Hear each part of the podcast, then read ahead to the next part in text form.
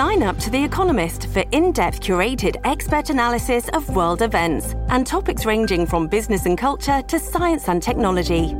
You'll get the weekly digital edition, online only articles, curated newsletters on politics, the markets, science, culture, and China, and full access to The Economist Podcast Plus.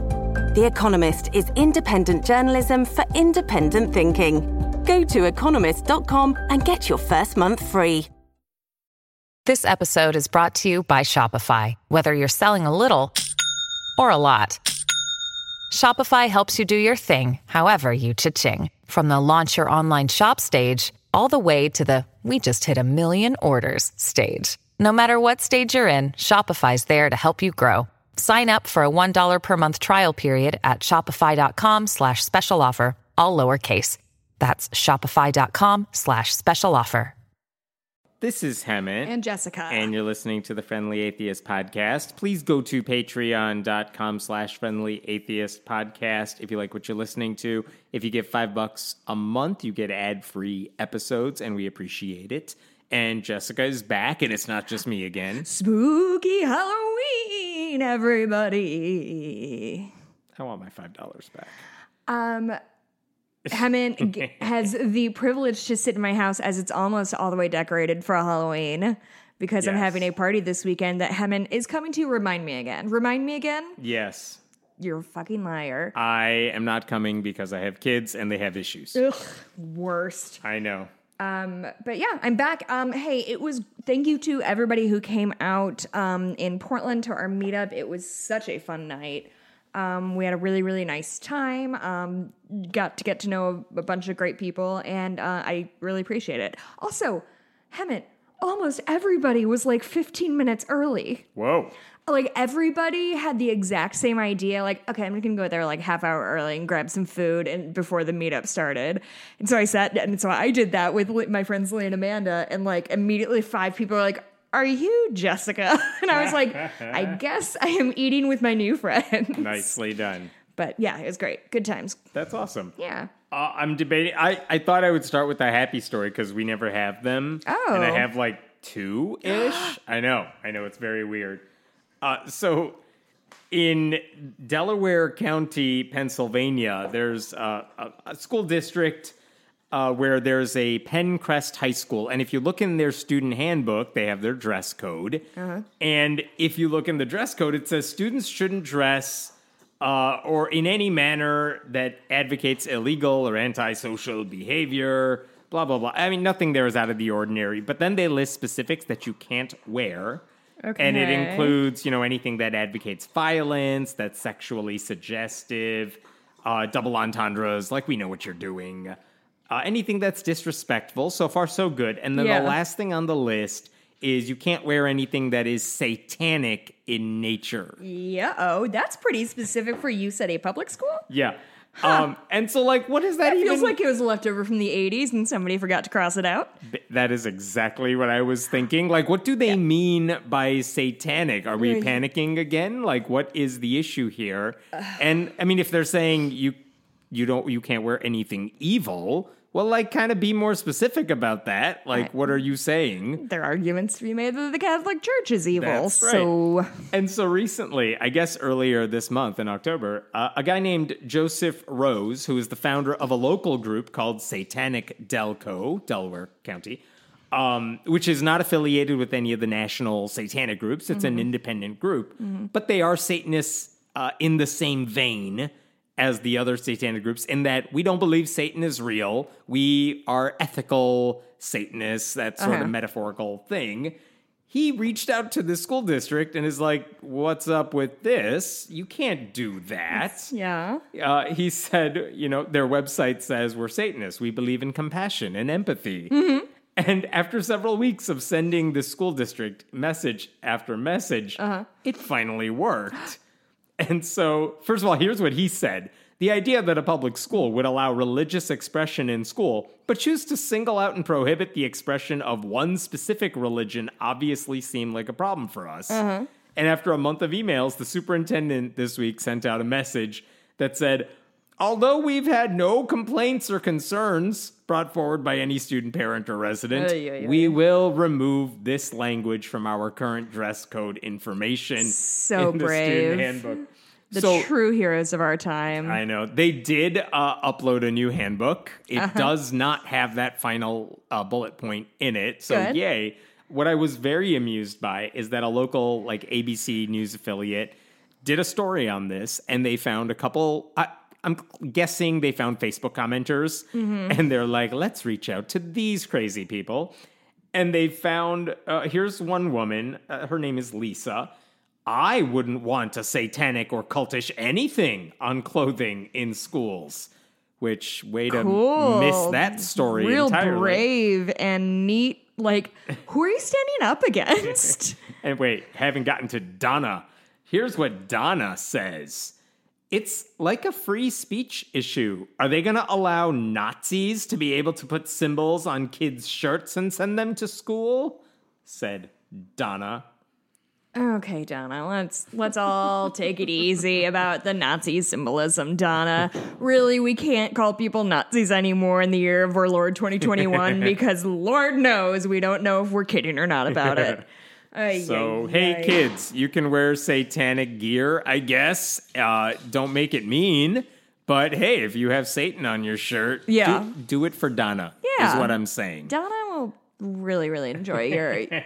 I, I think it will just be like a thoughtful contribution to the the discourse about you know religious freedom, and I Right. think Donna has a lot of interesting points. Maybe we should just listen for a second. Uh, Liberty University is in the news. It was in the news while you were gone over and over and over. Uh-huh. For different reasons entirely. And I was debating as I'm staring at my sheet here, which version of the Liberty story should I do first?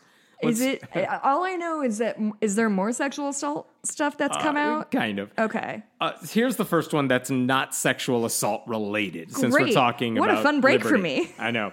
Um, Liberty University. Uh, remember a while back? This is twenty. Was it 2019? 2019. Uh, Jerry Falwell Jr., who was the then president of Mm-hmm. Liberty University, he said, "I want to start a think tank," and everyone's like, "When have you ever had thoughts over there?" And let he's alone like, enough to warrant a tank. right. And then he's like, don't worry, I'll make it better. I'm going to bring Charlie Kirk, the conservative activist, along, and we'll call it the Falkirk Center. He should have called it a think bowl. Like, get a little goldfish, put Oh. it in a bowl. You don't need a full tank for your thoughts, my dude. Go ahead. A shot glass tank thing. yeah, a think shot glass. Yes. Uh, so the Falkirk Center launched, and obviously everyone's looking at this like, what are you people up to? And how are you scamming money from people? Yeah, and like here's the thing: if you're there are you know normal think tanks out there. Yeah. they have money behind them. Mm-hmm. They produce policy papers, research papers. They give lectures, basically trying to advocate for a particular point of view. Mm-hmm. Like you don't have to like what they say, but like that's have not the right to weird. exist, they have the right to exist. They can do their thing. So the question is, okay, well, what are you all advocating for? What academic, scholarly things are you all doing at this think tank, Mm-hmm. if you're calling it a think tank? Because all we are seeing is that you get like the Fox News rejects, your Jenna Ellis's, your Eric Metaxas, Uh-huh. Right, right. and then you put them on your fellows list, and then you tweet out like right wing memes. It's like that's pretty much all you do. So why are you here? And like so they're doing the job of a 14 year old kid in their mom's basement. Like, Yes. you don't need a think tank Which- to, to, to grind out memes. which is the only talent Charlie Kirk has. Uh-huh. And so it turns out this week there's a former Liberty administrator, Scott Lamb, who's at the center of like all the stories this Oh. week. He got fired, I think, at the beginning of the month, and he has since filed a lawsuit against Liberty, which Okay. we'll, we'll get into that in a bit. He revealed to Politico this week I have a secret recording of a phone call with the new president of Liberty University, whose name is Jerry uh, Prevo or Prevo. Um, it's another Jerry. But he's like, no, I have a phone call with that guy where he basically admits that this think tank is basically just a way to provide cover so that they can get Republicans elected. It's there's no issue Yeah. they care about. They only want to get conservatives into office, which is you a say thing. that as if it's revealing something new to me when I Right. deeply understood that this is their mission all along. so here's here's the part of the story from Politico. Okay. Um, in the phone call, Jerry Prevo says to Scott Lamb, who is one of the administrators at Liberty, Mm-hmm. Are they getting people elected? Which is one of our main goals. Which is like, that's a little, uh, you're not even subtle. Little on the nose, bud. Yeah. Are they really motivating our conservative people to really get out to vote? If they are, we ought to be seeing some changes in elected officials. And we are to some extent. All I want to do is make us more effective. More white. Yeah.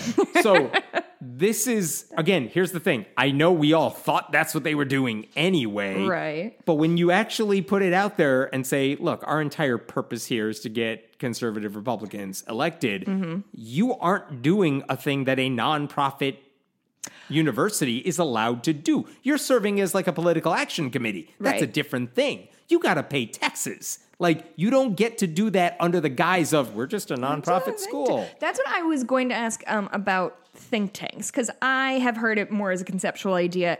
Is there any like nonprofit aspect to it, or is it just like a regular? Like, is there any reason we should be suspicious of like their tax bullshit? Um, I wish I knew a better answer to Okay. this, but I, there are conservative think tanks, there are liberal think tanks. Sure. Um, even the ones that are conservative, I, I haven't heard of them. I mean, certain ones anyway, the big ones, Right. they seem to be on the up and up in terms of saying we advocate for these conservative Okay. policies under these arguments. Okay. And you can argue that they're wrong or they're using wrong information or whatever, but not like they're But- scamming the system. But in the governmental sense, a think tank is just any other bullshit company. Sure. It's not a nonprofit that we have to like keep an eye on or has special. The question I don't know the answer to is are they nonprofits necessarily? Um, I'll look it up. But when you, yeah, please, when you are doing it under the guise of a nonprofit, but you are clearly playing politics, it's the same argument we have when churches and pastors get up on the pulpit, Right. uh, in the pulpit, and they say you all need to vote for this candidate. Mm-hmm. You can't do that. You can't tell people how to vote. You can always say, in this church, we oppose marriage equality,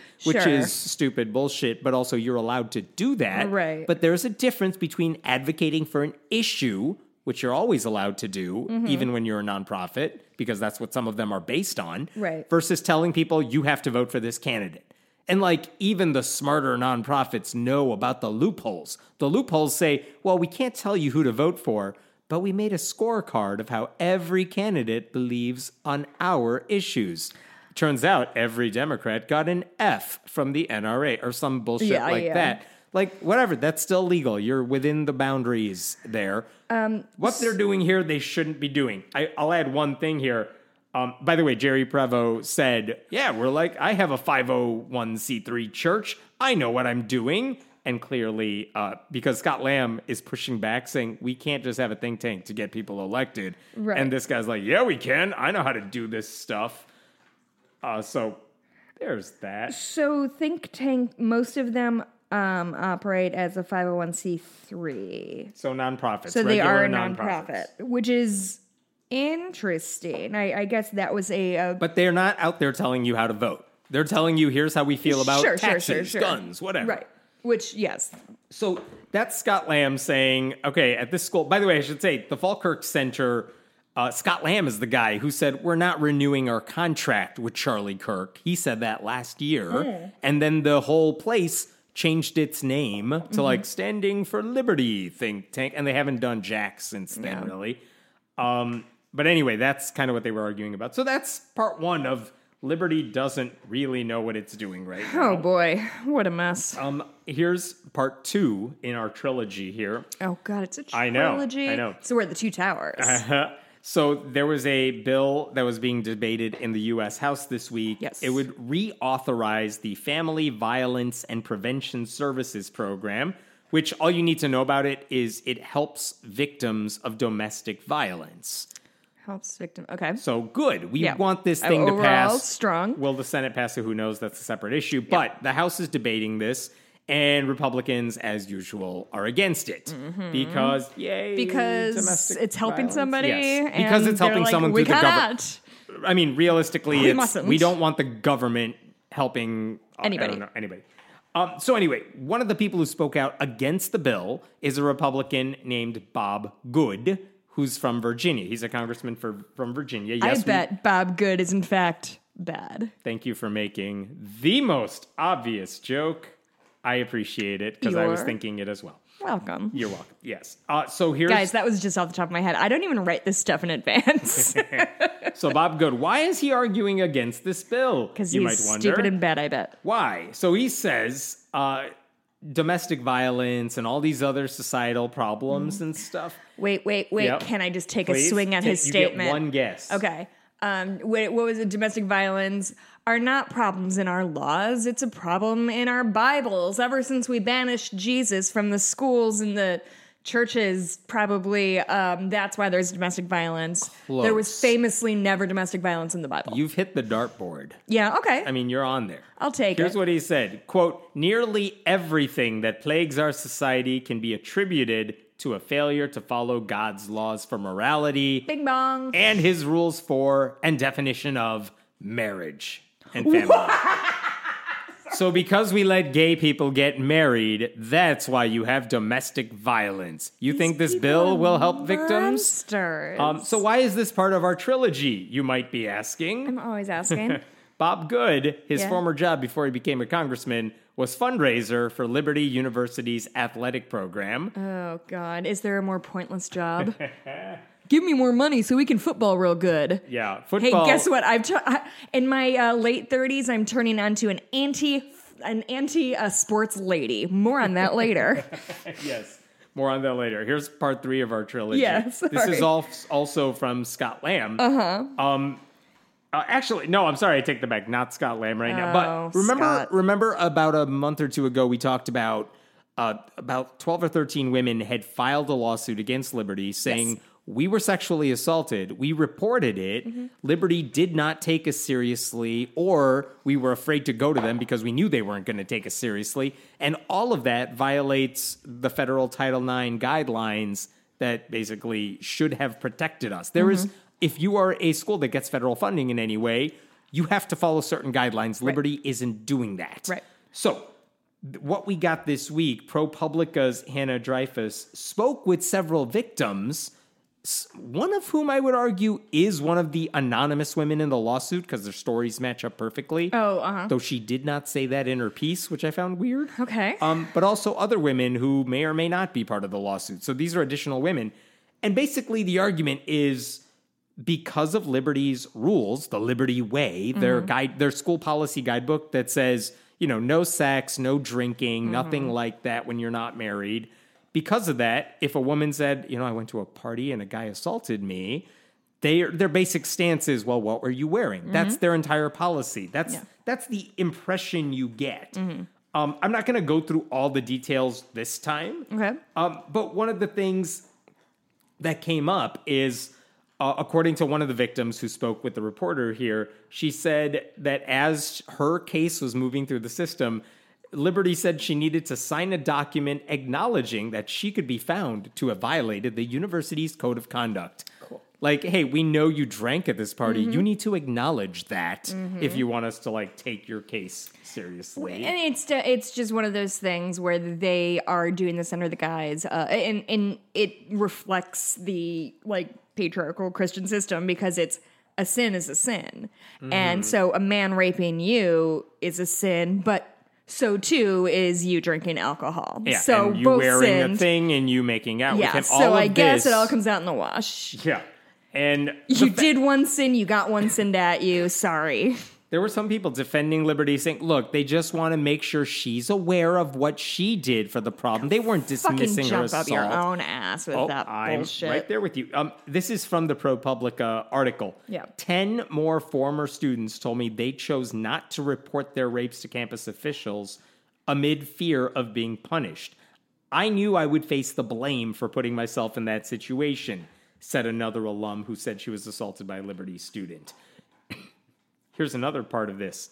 Liberty's lead investigator in their equity office, the person whose job it is to follow Title IX guidelines, uh, Elisa Bucci, she now works as a Title IX investigator at Baylor, another private Christian school. So, like, she's here because she clearly didn't do anything at Liberty to help these women. And magically, she just got a job at another school doing the same thing because they always fail upwards. Yeah. Oh, it here's- sounds yeah, it sounds similar to the Catholic Church, and I can't put my finger on why, but something about it. Um, Scott Lamb, he did show up in this story. That's Oh, why good. I mentioned him. We missed him. Um, it's our Lamb trilogy. the reporter for ProPublica, Yeah. after speaking to all these women and getting this piece ready for publication, does the thing all good journalists do, and she sends Liberty a series of questions. Like, Uh-huh. we want to know how you reacted to this. Is this a fair assessment of what you did? Mm-hmm. Um, and they said we never got a response from Liberty when it came to those questions, the detailed questions we sent them. But Scott Lamb came said to the reporter, now that he's fired Uh-huh. and not working for them anymore, Did he find his spine? uh huh. He said uh, in an interview with the reporter, the emails from ProPublica were definitely ignored, said Lamb. He recalled himself and one colleague trying to make a case for the school to respond. We said, listen, the optics of this are killing us. Is there anything we can message? Something? A message about empathy? Or that we're at least working to get to the bottom of this? And then it dawned on us they're not working to get to the bottom of this. What? Listen, the What? the They're number not? of people who worked at Liberty What? who had it's remember we talked about the athletes who go to Liberty on scholarship because Uh-huh. they want a division one uh they want to play for a division one team Division but then they have no idea what they're stepping into all they know is i got a scholarship Yeah. and like you can't be mad at them for accepting a full ride Yeah. Mm-hmm. if for basketball or football or something but then afterwards they realize oh oh this is a crazy Oh school. no, I've entered a cult And accidentally. like, I kind of feel sympathy for the college students because whatever, you're. I don't expect you to know everything about the school. Mm-hmm. Scott Lamb, an administrator at Liberty, for him to be like, I don't think they care about the women at this school. Like, dude, Oh God. where were? I think this pool is wet. Can you believe it? He added in the interview with the Uh-huh. reporter. Concerns about sexual assault would go up the chain and then die, he said. It was, quote, a conspiracy of silence. I j- This yeah, guy. dude. Yeah, welcome to the 1920s. We are past this. We know this is going on. Just okay. I feel like once a year or so, I have to listen to a known man. I was going to say famous man. A known man discover rape or discover the patriarchy or discover glass ceilings. Like Or some Republican who says, Well, I have a daughter and mm. I now know as a hurting father women. of daughters. like I now know like, hurting women is it bad. is- it is the Republicans in 2002 having a gay nephew. All it's Obama over coming to again. coming to terms with marriage equality. Like, well, my kids have a friend with lesbian parents, and now I support marriage equality. Oh my god, so Like, brave, on. Jesus! But like, it's all like, okay, yeah, fine, good. He he he got to the end of the book, but we have been screaming it at him for literally his entire life. So like, maybe miss me with. Can you believe this? It's almost like nobody cares about women. Can I mean I know that's not it, but there must be something going on. Jesus Good Christ, times. these fucking people. Every week with these people, they come in with something new. I do enjoy that Scott Lamb is suing them, and like, yeah, I'm rolling my eyes at everything he's saying. Like, how do you not know, dude? Do you know who you work for? You voluntarily work for Jerry Falwell, and you like suddenly figured out he was This- a bad guy. This guy thinks. I knew who his father was when I was a fetus, I mean, and I wasn't paying attention. no, what he is trying to frame himself as is Finn from the new Star Wars movies of like, yeah, I was a stormtrooper, but I have a heart of gold and. I'm going to get out. but what he really is, is just like one of those sandworms. He's of no purpose, he's a blob of nothing, and I don't think about him ever. Ouch. Yeah. I don't. All right. Are there sandworms in Star Wars? No, I think you're thinking of Dune. I don't know. Um, Dune if- or Beetlejuice. if it's I'm out season. movieing you, something is wrong. uh, okay, so interesting article. We're done with Liberty for now. Hmm. Uh, okay, moving on to something that is not Liberty related. Uh, when when Donald Trump was in office, you know, there was this trend that was going on for several years of people shifting away from organized religion. Yeah.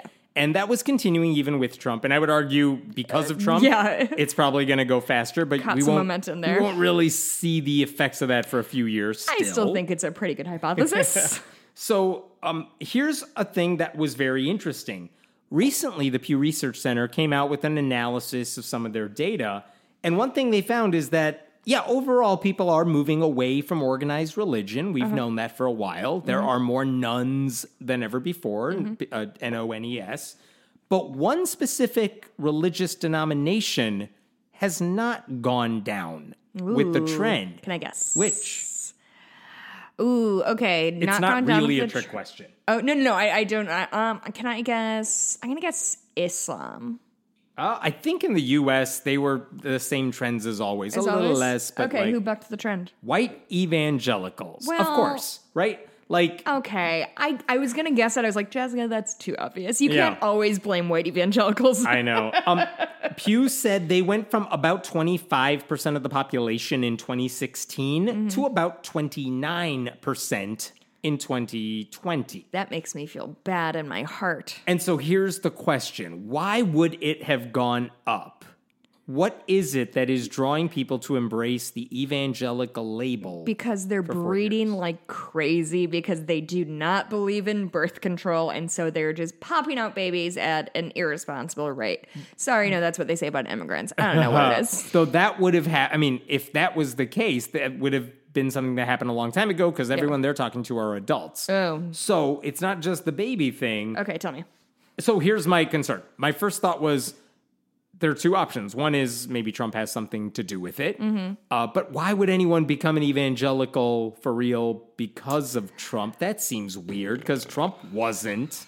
I mean, he's a hypocrite. He did lip service to Christians, but why would anyone like I Trump spoke and then I found Jesus? Right. That doesn't make do sense. We, okay, before we go any further, do we have answers or are we just both Yes. Oh, we do have answers. Okay, then I would like to guess. Yes. Then if there is an answer. I mean, the and the other one, the Oh, other yeah, go flip side of that is is there something about a religious conservatism that is anti-gay, anti-trans, anti-woman, Mm-hmm. anti-science, anti-vax that actually draws in a lot of disaffected people who are like, well, they seem very confident and proud about all these things they hate. And, I like it's like why people are drawn to Joe Rogan. Well- it's like he sounds like he knows what he's talking about, and I don't care if he's right. So loud, so he must be Yeah. right. So it's like, well, what's the reason people are shifting over? Because it's not like there's been a revival. And if there's been some religious revival, it's not affecting any other Sure. brand of Christianity. So, uh, without, you can guess. But Ryan Burge of Eastern Illinois University, who we've Uh-huh. talked about many times, who does a lot of data analysis,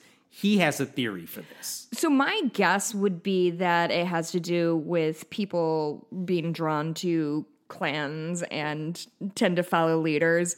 And I feel like the sort of Trumpism of it all awoke a lot of people and the Venn diagram of there's so many Trump supporters that were also evangelical Christians. It stands to reason that those people who were never into religion, never into politics, all of a sudden were obsessed with Trump. They start going to these rallies. It mixes all the same people. Hey, here's a church. They all believe the same thing as me. You're pretty. You're you're closer on the dartboard yeah. than you were before. Yes. Yes. Here's what Burge says, and again, it, this isn't an answer. This is a theory based on the evidence he has. Mm-hmm. Here's what he's saying.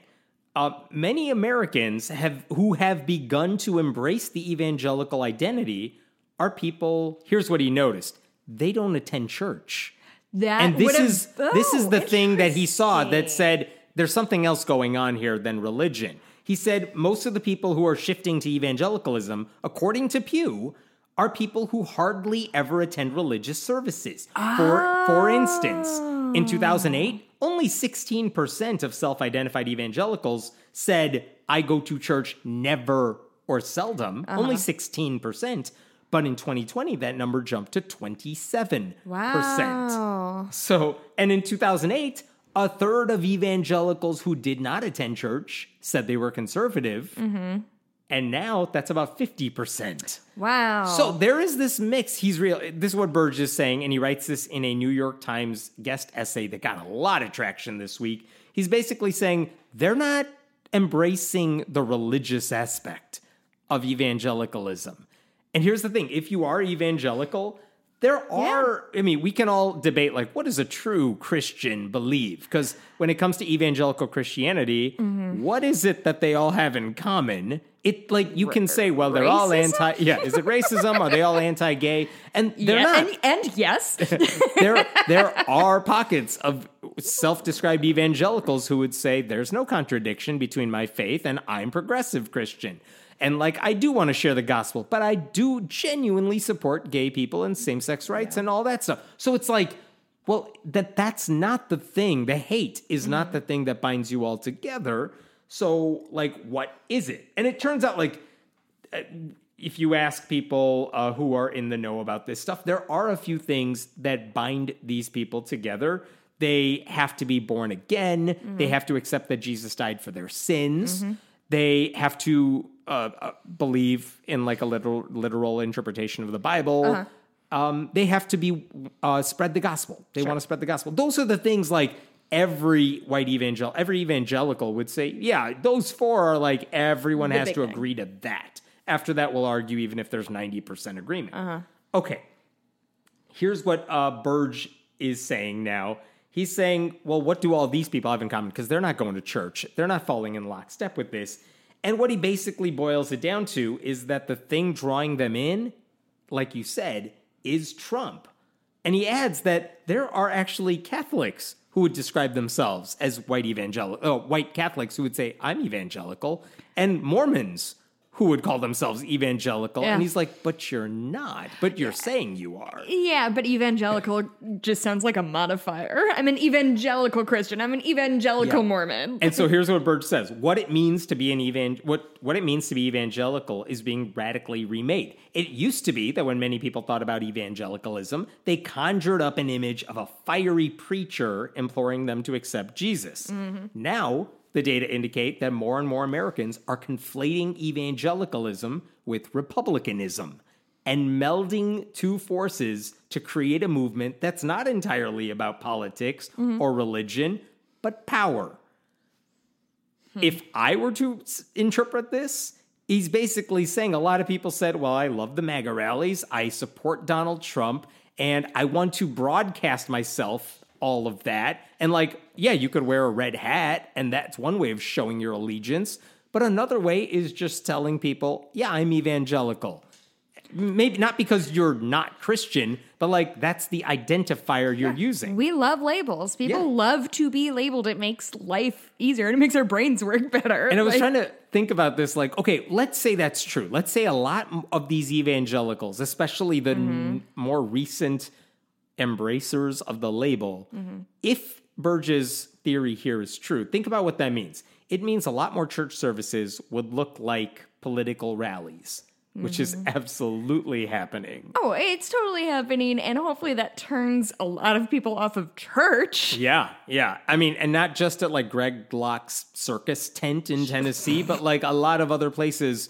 Uh, they preach about politics more than they preach about the gospel or Jesus. Yeah, yeah. Um, it would suggest Donald Trump, for all the things people have said about how he's totally co- taken over the Republican Party, no, he also co-opted like an entire religion for Oh my himself. god! And like a like fucking third of the country. And think about that. If Trump says one thing and Jesus said another, Uh-huh. where are these people going? They are totally following Trump. It's, scary. Truly wild. It means Christian nationalism really is one of the greatest threats we face Uh-huh. in America. and we've known that for years. It means critics of conservative Christianity, hello. Uh, we were totally right when we've said forever that white evangelicals don't actually give a damn about Jesus. I love being right. It's were- among my favorite feelings. I mean, this was true decades ago, but like it was so glaringly obvious over the Trump years. And it also means, I think, that there are a lot of pastors. I think we may have discussed this last time, maybe not. If uh, I forgot when this came out, but there are a lot of pastors who are silent about politics from the pulpit. They think it has no place there. Which, okay, I, I understand that. There are actually very few pastors who talk about politics, very conservative politics, from the pulpit. That's a survey that came out recently, too. Okay. But it means that the silent ones, I'm not asking them to endorse Democrats. No. But they do have an obligation to speak out against the crazies.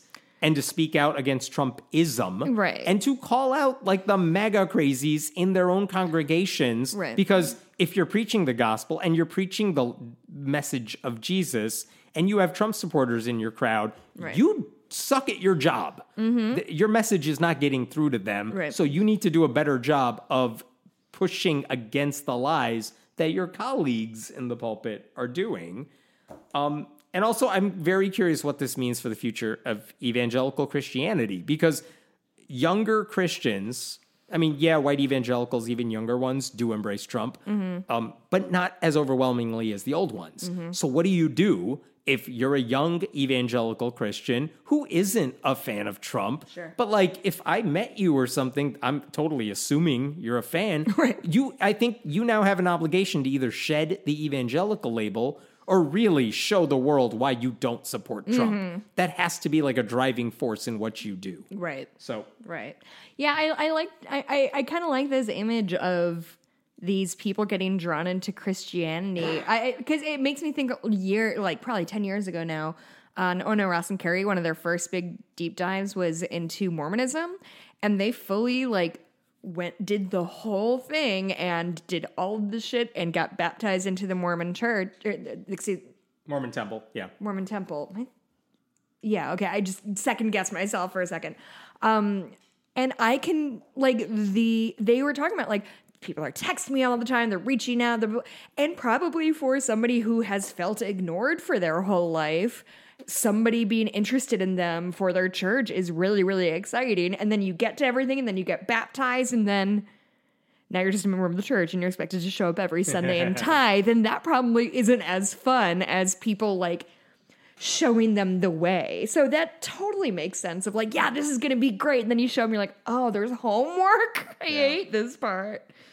Um, part two of the same story.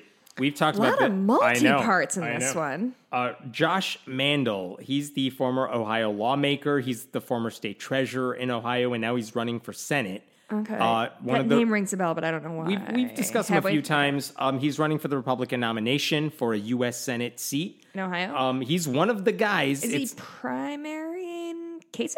um, I think it's an open seat. Oh. Someone's retiring, but it's an open Republican seat. Okay. And he's running for it. There's a guy, J.D. Vance, who's running for it. Oh, that guy. that guy. Oh, so boy. um, they have their conservative picks here, and during a debate, a panel discussion or something among the Republicans, Mm-hmm. he was a- everyone was asked, "What's the greatest crisis facing our kids, and what, if anything, could you do about it?" Okay. Uh, here's Mandel's answer. I think the worst thing happening to kids today is that the secular left, the fake news media, the Uniparty in Washington. The what? The Uniparty. One party control. The Uniparty in Oh. Washington. They're trying to take God out of all aspects of society. You know where this is going. Finally, Dot, dot, he dot. heard my letters. Uh-huh. Um, he goes on to say they these people, these leftists, they advance the argument that the separation of church and state exists, and that for and for that reason you cannot teach kids about religion. My personal feeling is there's no such thing as separation of church and state. The framers of the Constitution envisioned a country where, in the classroom, kids would learn about God. I don't think they did. I don't think they did either. Um, This there's guy has been reading David Barton's books, I think, and I think he's a little bit confused about what the founding fathers Yes. thought and said. The Founding said. Fathers thought a lot of things and wrote down for per- for perpetuity, so we could all keep Yeah. reading it and not have little snakes like David Barton and this guy. What's his name? uh, Josh Mandel. Fuck him. There's no such thing as separation of church and state. Like That's that should be a me to deal with. disqualifier. Other Republicans tend to say that sort of thing in code. He's just flat out saying the quiet part, part out loud. Yep. Yep. And and again, he's lying about a lot of stuff. But what's scary is one, he legit could be the GOP nominee, Mm-hmm. which means in Ohio he could win, and that's scary. Yep. Um, I'm just thinking, like, if a Muslim congresswoman said anything Oh, boy. that uh, explosive, it would be nonstop coverage. All right. Um, and I that didn't even cross my desk. That's So- uh So That's yeah, cool. Trumpism and evangelicalism. Um, I believe this guy is Jewish, maybe but he's also Christian nationalist somehow. I don't know how that works. Wait, wait, wait, really? This I don't this remember. boy who just said the thing about lack of separation of church and state, he's Jewish? I Does he Is- think that what does he think that means for him then? I don't listen, I don't pretend to know a lot about Judaism, Here's but an article from 2017. Josh Mandel's strange Jewish journey to Trumpland. oh, so this guy just has no principles at None. all. I None think that's what I'm kind of leaning on to.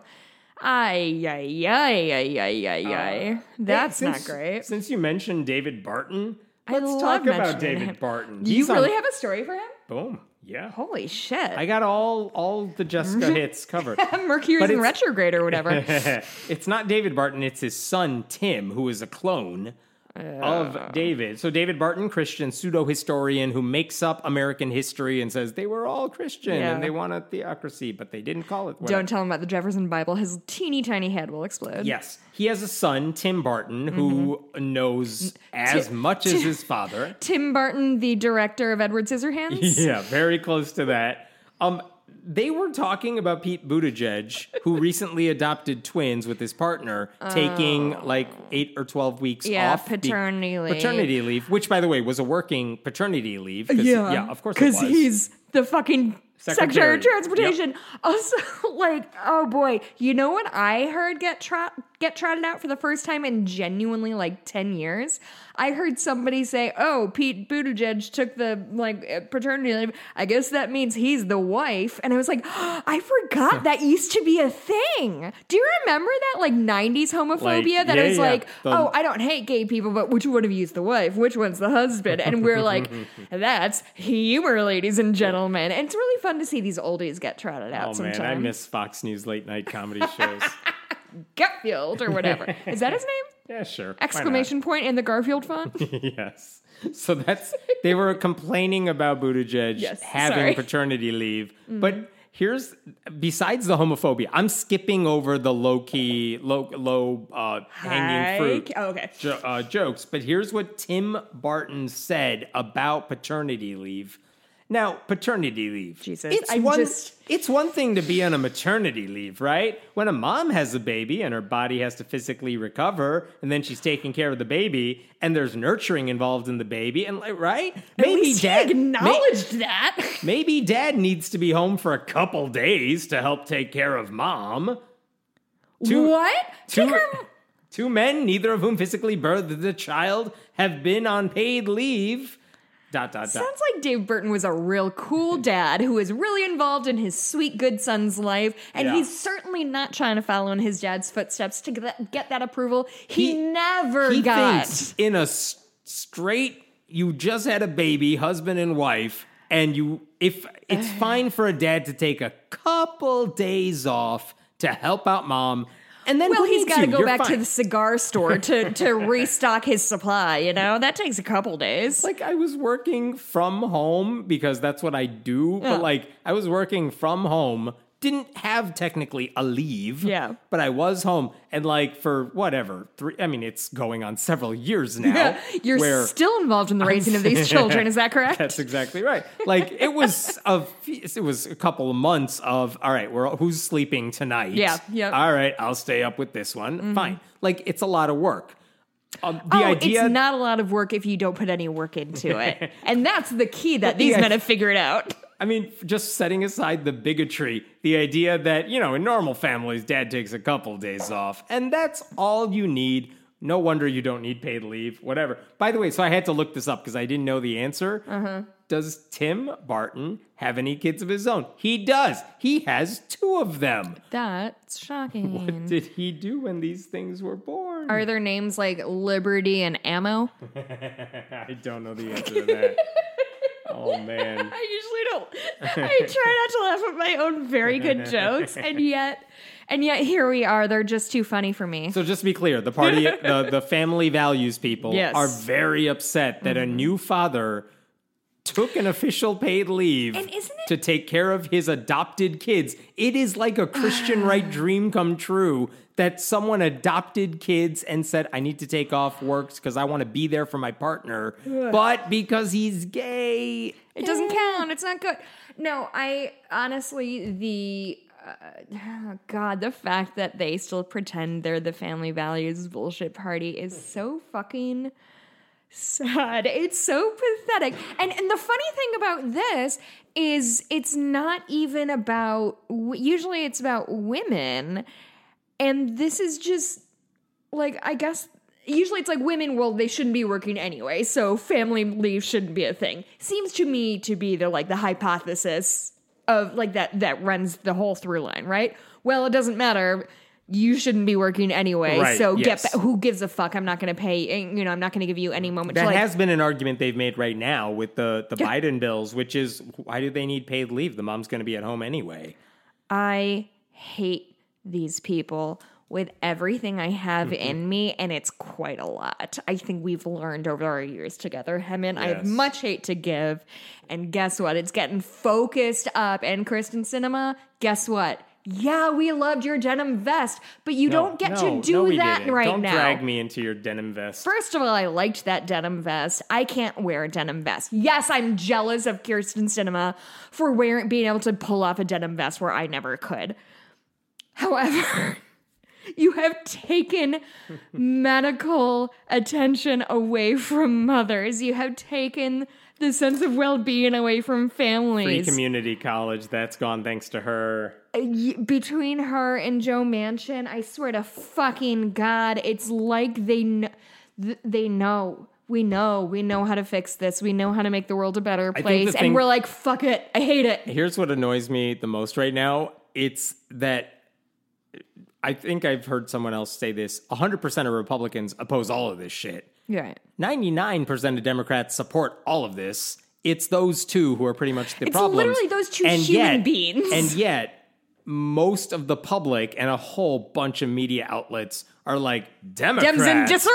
Yeah, they're blaming Democrats for not getting shit done, which is so not the issue going on here. It's a couple of people who deserve to be called out. Yes, Yes. they're Democrats. Please call them out. And I- but to pretend like Republicans have no, like no one's going after Susan Collins or Right. Murkowski I do or I- anybody. I think that's such a good point because I've seen a lot of shit on Twitter, and understandably so, of like the jerk off motion, vote blue no matter who. And yes, yes, everybody has every every fucking door I knocked, you know, leading up to the election was to make sure I can get mothers fucking four weeks to spend with their newborn babies because what the fuck else should we be caring about as a society? We should take care of babies. I thought we all agreed on this. But so I get it. I get that it's deeply and fundamentally frustrating that these two Democrats are holding up all this shit. And I do wish them both ill.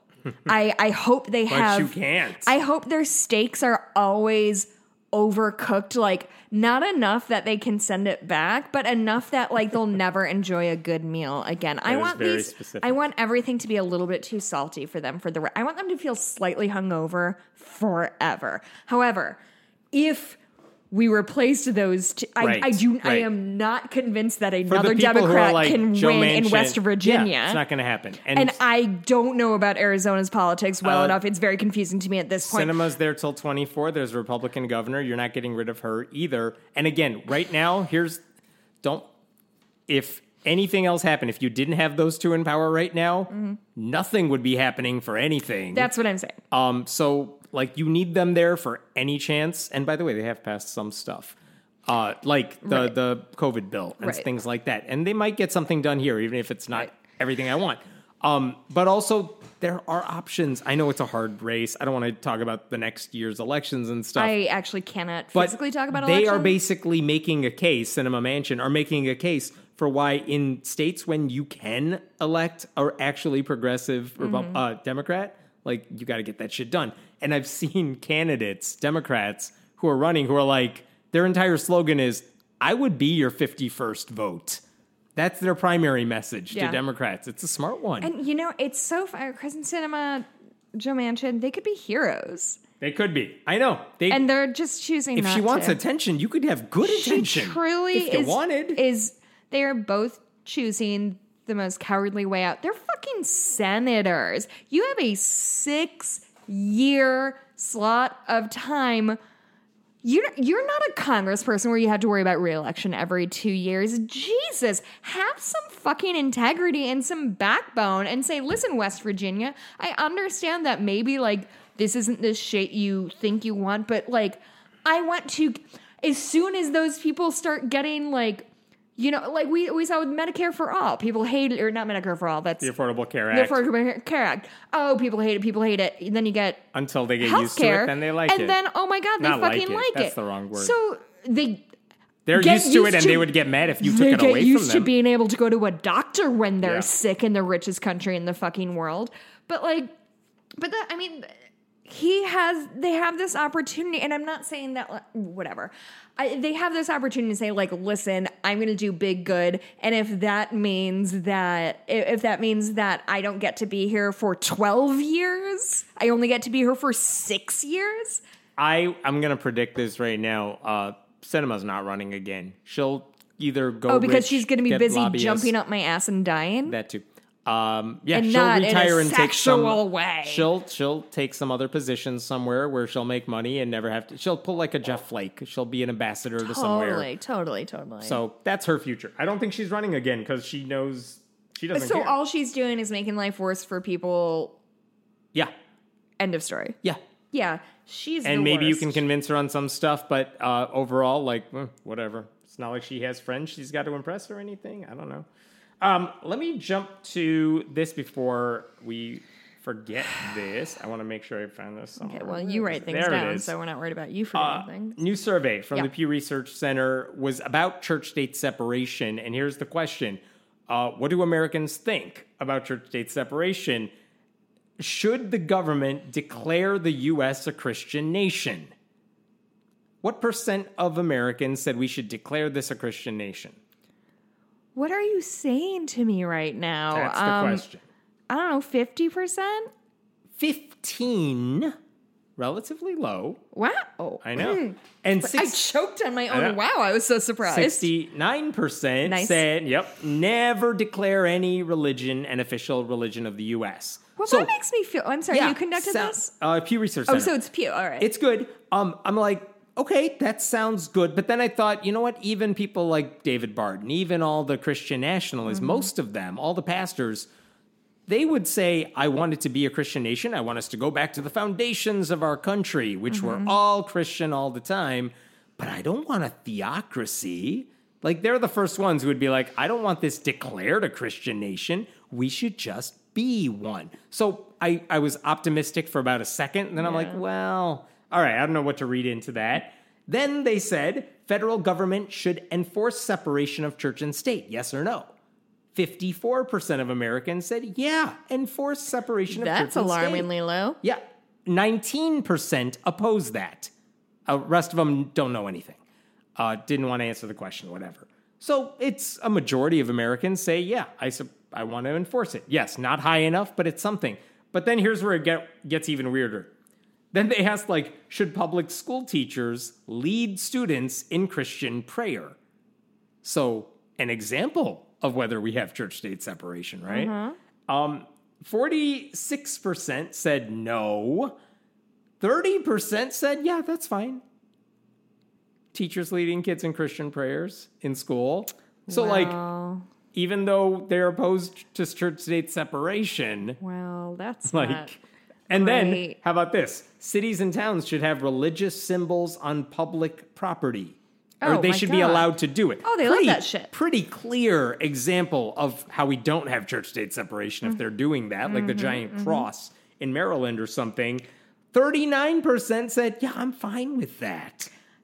And 35% said no. So all these Are people. you trying to tell me that these people don't understand what the separation of church and state means? Thank you. Yes, that's the moral of the story. All these kooks. people are like, I think I'm against it. Well, what about this application Unless you agree it? with me. Yeah. Then they're like, oh, well, I'm fine with like teachers leading prayers and putting giant crosses and nativity scenes on public property. Mm-hmm. Oh, but I'm against, I, I'm all for church state separation. Like, there are definitely people who said they support separation and support religious symbols on public property and stuff. What I'm saying is, Americans are really dumb. I think that's the moral of that story. I, yeah, I think it's most people, but but yeah. Uh, is it my turn for my Sure, my, for my sports rant? Sports round. Uh, so Hemant's gonna feel right at home. Okay, um, so there has been a uh, a topic that's been floating around in my periphery that I chose to ignore for a long time, and um, finally came to head yesterday. And I just wanted to talk about some thoughts that I have about it.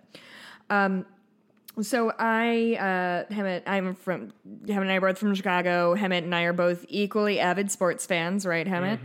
Um, but All in, the sports balls. Oh my god, love the sports balls. Um, I um moved back to Chicago, started dating my now husband at a time when the Blackhawks were winning Stanley Cups every other year, which is a very fun uh, thing to be around. Um, and we it brought this city together in this really cool way. Um, we just Coach Q, Coach Quenneville, Joel Quenneville. He lived in Hinsdale. He was like the cool guy. He had a mustache. It's very iconic.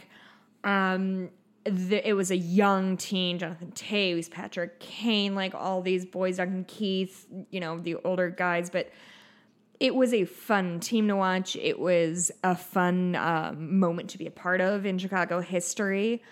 Um, and then I learned uh, recently, as as did most of us learn, if, if you're paying attention to this, um, there was a, a young player um, who, for a uh, for a long time, we have known him only as as John Doe, or I think John Doe one. Uh, his name is Kyle Beach. He was a, a Blackhawks center in 2010, which was leading up to their first um, Stanley Cup victory. Um, Kyle Beach was uh, sexually assaulted by um, uh, video coach Brad Aldrich. I don't know what video coach means. I'm sure it's when they watch their video Right, playback and, they have to learn from their mistakes Yeah, or yeah. learn what the other people are doing. I think it sounds like a stupid job title. Um, anyway, this dude sexually assaulted uh, this young man, and Kyle Beach was not a it was not a Toews, it was not a Kane, he was not one of our, it wasn't Keith, he wasn't Sharp, he wasn't one of our big name players, um, and he the Aldrich, the uh, the coach said it was consensual. Beach said no, hella wasn't. Apparently, um, Aldrich threatened Beach, saying, you know, nobody will believe you. Um, he ha- he said, um, Aldrich told Beach he would never play in the NH- NHL or walk again if he didn't quote act like he enjoyed the sexual encounter. Um, a couple days later, so this is May uh, 2010. A couple days later, Beach talks to a different coach. Um, Beach is the victim. Uh, talks to a different coach. They uh, run it up the flagpole um, and was ignored. Um, all the head coaches, the GMs, it was brought to them. They had a meeting about it. We know this now. And everybody, including Coach Q, Joel Quenneville, our like substitute dad for those years, saw it, knew about it, and thought, well, my boys are doing good. I don't want to interrupt their Stanley Cup win. And you know what? They won that year. So, like, I guess. So Aldrich gets, I don't know if you've heard this story before, he gets moved. He, oh, well, excuse me, first he assaults a, an intern, a 22 year old team intern that was also um, uh, made aware of by the human resource team. Um, and then he get, Aldrich gets, oh, don't worry. If you were worried, did Aldrich get his name engraved on the Stanley Cup after sexually assaulting That's one of the players? Yeah, it I super saw was. a picture that on the Stanley Cup, his name was engraved on the Stanley because Cup. uh, if you don't know hockey, the Stanley Cup is a series of rings that continually gets passed up. Um, and eventually they go, they're stored at the Toronto um, National Hockey Hall of Fame, which I've been to, and it has every, not just every player, but, and I don't know exactly what the staff level Yeah, is, yeah. but coaches for sure. Um, so his name was engraved on that. He was eventually um, released from the Blackhawks. Uh, ended up taking a um, um, a job at, at the University of Miami, uh, University, the Miami University in Ohio, Miami University Yeah, of. Ohio in it. Ohio. Um, he was the director of hockey operations in 2012, and he um, assaulted two kids there. So that brings us to So I have not followed this story closely, but if I have this right, he's assaulting players on the Blackhawks, Mm-hmm. assaulting interns on the Blackhawks. Everyone knows he's doing it because it's been reported. They don't do anything about it because Mm-hmm. so they're does he- winning. so what does he do? So then he goes to a college Uh-huh. and continues everything. Mm-hmm. And they could have stopped him earlier, but they didn't. Hey, I wish I was at the end of the story because guess Oh, what? he couldn't Christ. really work in college anymore because of all the sexual assaulting. Yeah. So he moved down to the high school level. Guess what he did there? Let me guess. Let Yeah. me guess. Yeah. Everything the same. Mm-hmm. Uh huh. All the same. Uh, September 2013, the police start to get involved. Oh, good. The Hey. Blackhawks stonewall them. Uh huh. Um, eventually, however, fucking fine. And I'm sorry, I want to be clear about this. The uh, the cops were going after sexual assault charges on this high school player. We're going after Aldrich. Went to the Blackhawks and said, "What the fuck do you know about this guy?" And they're like, "What? He's a great guy," Uh huh. or said nothing. Yeah. So that brings us to 2014. He was eventually sentenced to jail. No thanks to Okay. the Blackhawks. Um, and that brings us to this year. Yeah, so what happened now that this guy's in the news and the Blackhawks are in a shitstorm? So in May, um, uh, somebody at the time, an unknown player, um, known as John Doe One, filed lawsuit against uh, filed a lawsuit against the the Hawks, not for the sexual assault, but for their inability to take any action about it. Uh-huh. Um, and then suddenly, it's so weird because May he files this lawsuit, and then suddenly in June, the Blackhawks were like, "We're going to do an independent internal investigation." Um. So Yeah. okay. So th- uh, the rest of it is a lot of people are getting let go. Uh, excuse me. Uh, Bowman and MacIsaac, who are two member higher ups, I don't care. They They're- stepped yeah. down. Um, they I, These are I- like managers or like that level of staffer ownership. Mm-hmm. this is like the general manager, Yeah. things like that.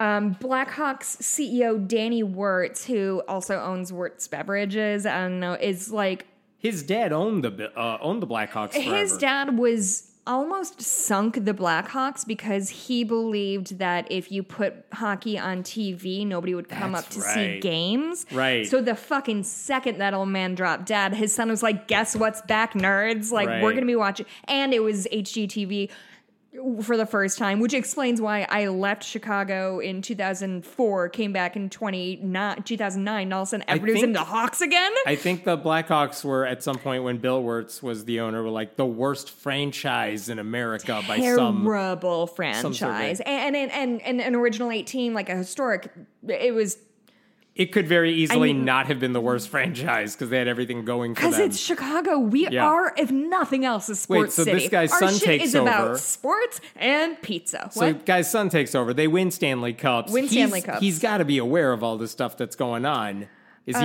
did he step Um, the report is both disturbing and difficult to read uh, it speaks for itself um, blackhawks owner rocky wirtz so that would be his his I don't know the family tree. No, Rocky Wirtz is the dad. I he must have died right around 2010. Like he, um, our leadership team reviewed the report. We have important and difficult conversations about how our organization will move forward. Um, so the NHL finds the Blackhawks two million dollars, which is Okay. jerk off motion Uh-huh. money.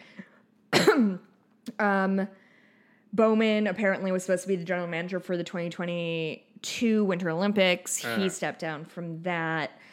Um, and then just I think yesterday, um, uh, Beach came forward as John Doe. He's now 31. Um, he said it was a day of many emotions. Uh, I cried, I smiled, I laughed, I cried some more. My girlfriend and I, we really didn't know how to feel. We don't know how to because think. because he was outed. Uh, or he chose to out himself Oh, okay. as as John Doe one. Okay. Um, I, I think from so the anonymity is gone, and that well, even before he came forward officially, um, re- from what I read, reports were really fucking specific to the point of like giving his.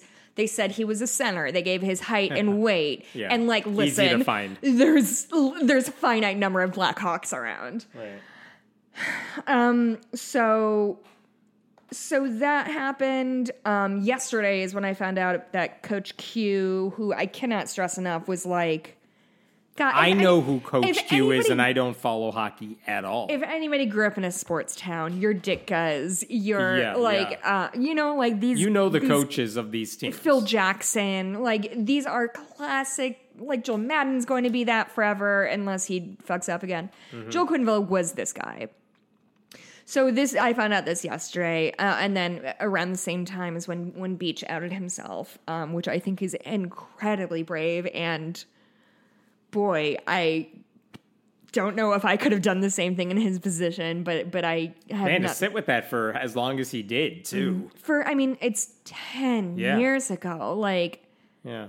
To listen, I know what it is to live with sexual assault. I don't know what it is to live with a sexual assault followed by a franchise cover up. So I can't imagine he's been doing great mentally when somebody says, hey, this team winning a game is more important than you being sexually assaulted. That can't feel super great when you've spent your entire life trying to be a hockey player. Then yesterday, which is I think for some reason why I wanted to bring it up. This just not, has nothing to do with religion. Obviously, it's patriarchal eh, more than anything else. But um, Toews and Kane. And Ta- Jonathan Toews was 19 in 2010. I think he was the the co- the uh, the captain. Everybody, this this young man, he gets it. He's got it. He's got it. He's a leader. He's a natural born leader. He was the fucking captain of a original hockey team. Like this, Yeah. He was somebody who was to be respected. Kane's always been an idiot. He punched a uh, a cabbie, if I remember right. So he's always been a dick, but he is a very good hockey player. So people give him a lot of space because people are nightmares. Anyway, these two people who have been on the Blackhawks, who are no longer 19 year old kids, who are adults who have seen how shit rolls, are aware of what this man has gone on to uh, to do after leaving the Hawks. Both of these spineless, yellow livered motherfuckers give this milk toast. He did so much for the franchise, Oh, and he did so much for me personally. I'm sorry to hear about whatever happened, but I don't feel comfortable saying anything.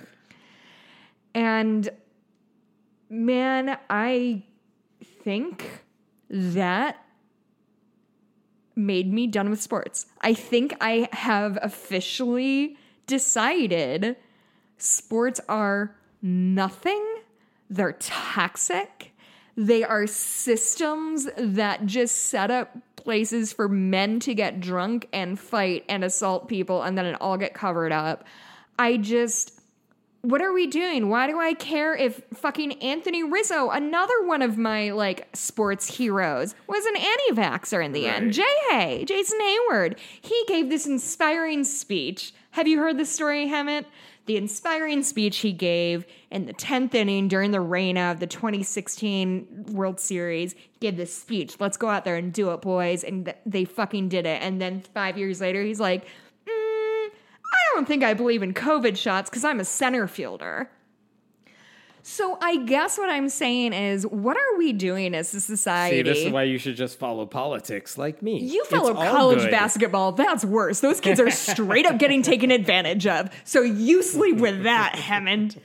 Anyway, I gave away. I today made a uh, Goodwill donation. I gave genuinely like gave away all of my Cubs gear. I I have a hat, my Cubs hat that I have worn for 14 years. I need to. fi- I am. Do- I'm fucking done. I am no longer going to pretend that like me being a Cubs fan is a personality type, and that strangers will like me more if I know that Anthony Rizzo is an anti-vaxxer and I can tell him about that interview. Uh, like these, I have invested my life in these dumb sports, and for what?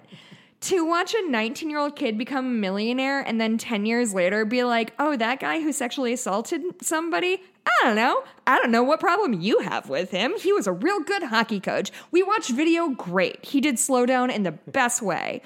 I'm done. I am done pretending that because you're good at throwing a ball, we're going to listen to your political opinions. I'm fucking done with it. I am done with it all.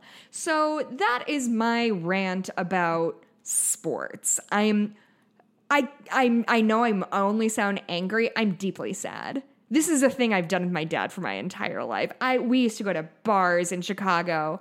It's I I cannot I I've stopped following football years and years ago for moral reasons.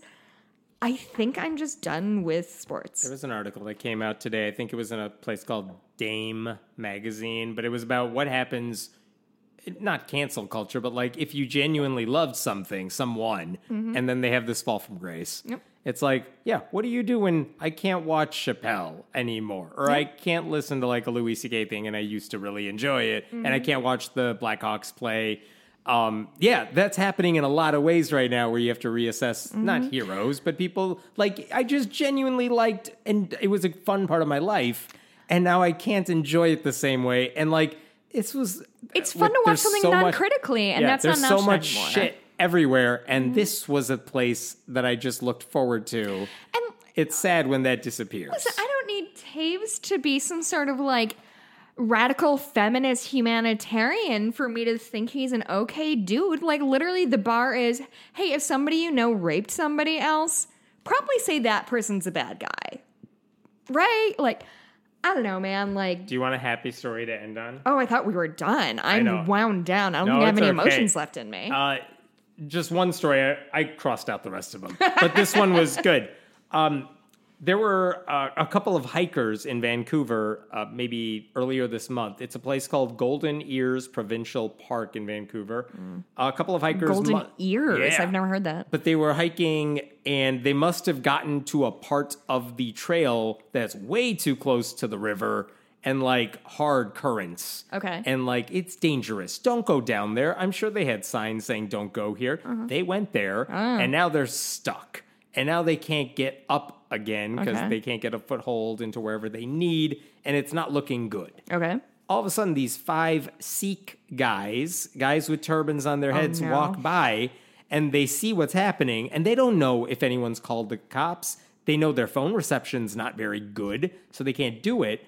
And here's the thing if you're Sikh, you're not supposed to take your turban off in public. Um, that's one of the rules of the faith. You do it in, it's like a, a Islamic woman with a burqa or something. You can do it Mm-hmm. Is indoors. it a modesty thing? Is that? Uh, I do don't you think know off the top modesty. of your- Uh, don't ask me specifics, but they're not supposed to do it But in you're public. brown, you're I supposed to know, know but all it's a the brown brown. things. I know. So, what did they do when they saw these two guys? They took off their turbans. They And unraveled them. They made a rope ladder. And I, I guess one of the guys who was not involved in the direct helping with the rope ladder took video of this, but they did not post it anywhere. I was gonna say. Um, they just took it respect. because, like, hey, my buddies are here, and we're we're glad these guys are okay. And they did get them to a point of safety, and it turned out the police or whatever version of it in the park had been called or knew about this somehow. They were making their way there, but by the time they arrived, everything was okay. The guys were already safe. Um, and this week, uh, the reason I know about this is this week, uh, whatever local uh, Royal Canadian Mountie Police people, RCMP. yeah, they honored the five guys and just re- honored their bravery Oh, and just gave them a public thank you for what they did. One of the uh, superintendent uh, types said to the two young men were in danger of drowning. Your quick thinking and your heroic actions undoubtedly saved the lives of those men. Dot dot dot. One of the guys, uh, one of the Sikh guys said, you know, in these matters, we don't really care if it's religious or not. It's a person's life. We can save it. We can tie the turban again as many times as we want, but that life we can't bring it back. And just they're willing to put decency Oh, over really dogma nice. uh, which is yeah, that's what you should do. And I was trying to think, is there any parallel to what I don't know, a conservative Christian that we're talking about all these shows?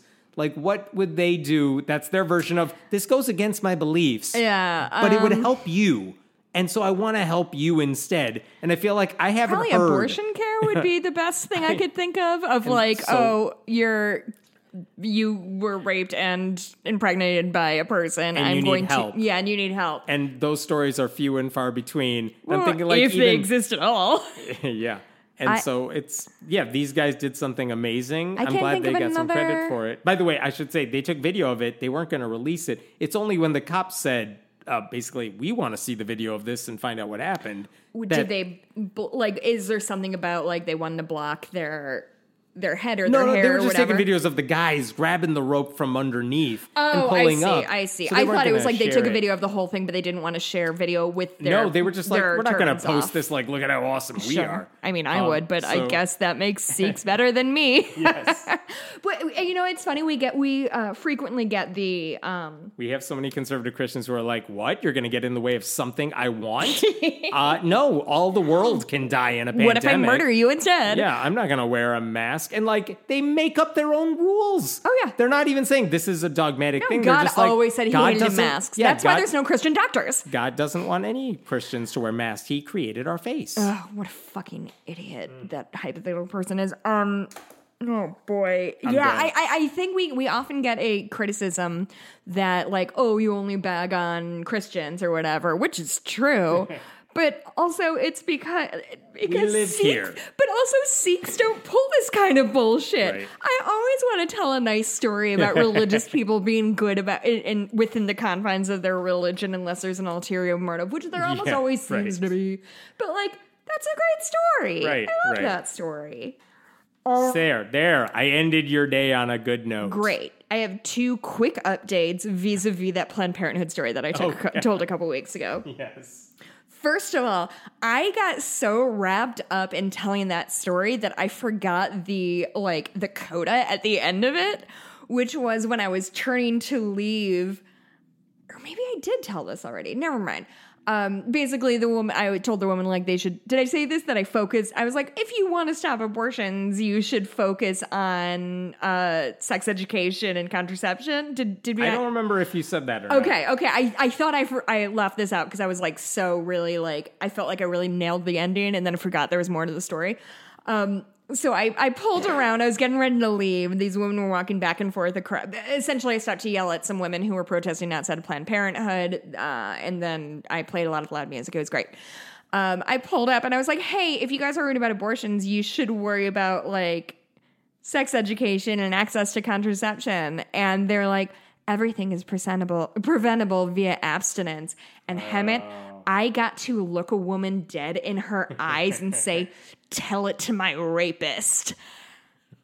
And I felt, and then she's like, I'm so sorry that happened to you. And I was like, no, you're not. And I uh, sped away. It was really delightful. But, and caveat number two on that is I once again had to go to um, that Mariano's today because I'm uh, making a charcuterie plate.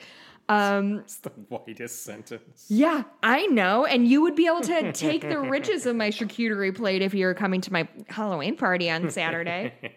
but I went back. And today, what's the weather out like today, Hemant? Raining all fucking Shitty. day, Shitty 50 degrees, just drizzly and miserable. And these motherfuckers are still out there.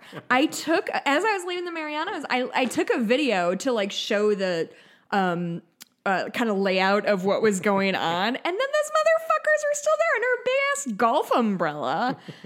anyway, uh, those people are monsters. And I did roll my window down because there was water on my window. So I rolled the window down and flicked them off and made like the biggest smile I could make. you? I hope so. I think in their heart they could feel like part of my spirit. I was trying to plan on like, can I do a big drive by thing? But I just went for like the classic flip them a bird and drive away with Nice. my trunk full of charcuterie. Where do we find you? You can find me on uh, Twitter at Jess Bluemke. Um, if you are looking for a present of some kind, um, maybe for the upcoming holiday season, um, my Etsy shop is Bitches Get Stitched Done. I've actually gotten a few really cool um, uh, orders from listeners lately. Usually, just for your information, usually I don't take orders past the end of November for Christmas. And if I fill up, I have to stop because these take me between four and 20 hours to make each. So if you're interested in getting something for Christmas, I would say do it sooner rather than later because I have. I'm not going to stress myself out this holiday season. I'm closing those doors as soon as they, as soon as I feel overwhelmed. Um, you can always email us at friendlyatheistpodcast at gmail.com, um, patreon.com slash friendlyatheistpodcast. Hemant, where can we find you? Uh, friendlyatheist.com. Go to Twitter. Uh, Mm-hmm. oh, Hemant Mehta. congratulations. What'd I do? Um, Facebook named itself after you. I know. I, yes. if anybody hasn't it's heard about yet, time I took over that place. the umbrella company that owns Facebook and Instagram and whatever, they renamed themselves Meta. And I was in Target when I got that push alert and like yell laughed and immediately text him in all caps, like, ah, you dumb motherfucker. so if you're, if you're wondering what it's like to be friends with me, it's a lot of all caps texts Yes. making fun of me. I believe what I wrote back was "zuck you." which was very good. It was a good you. pun. I cannot you. imagine I'm the first person you've had to tell that to today. Only the ninth. All right, so we'll see you next week. Bye.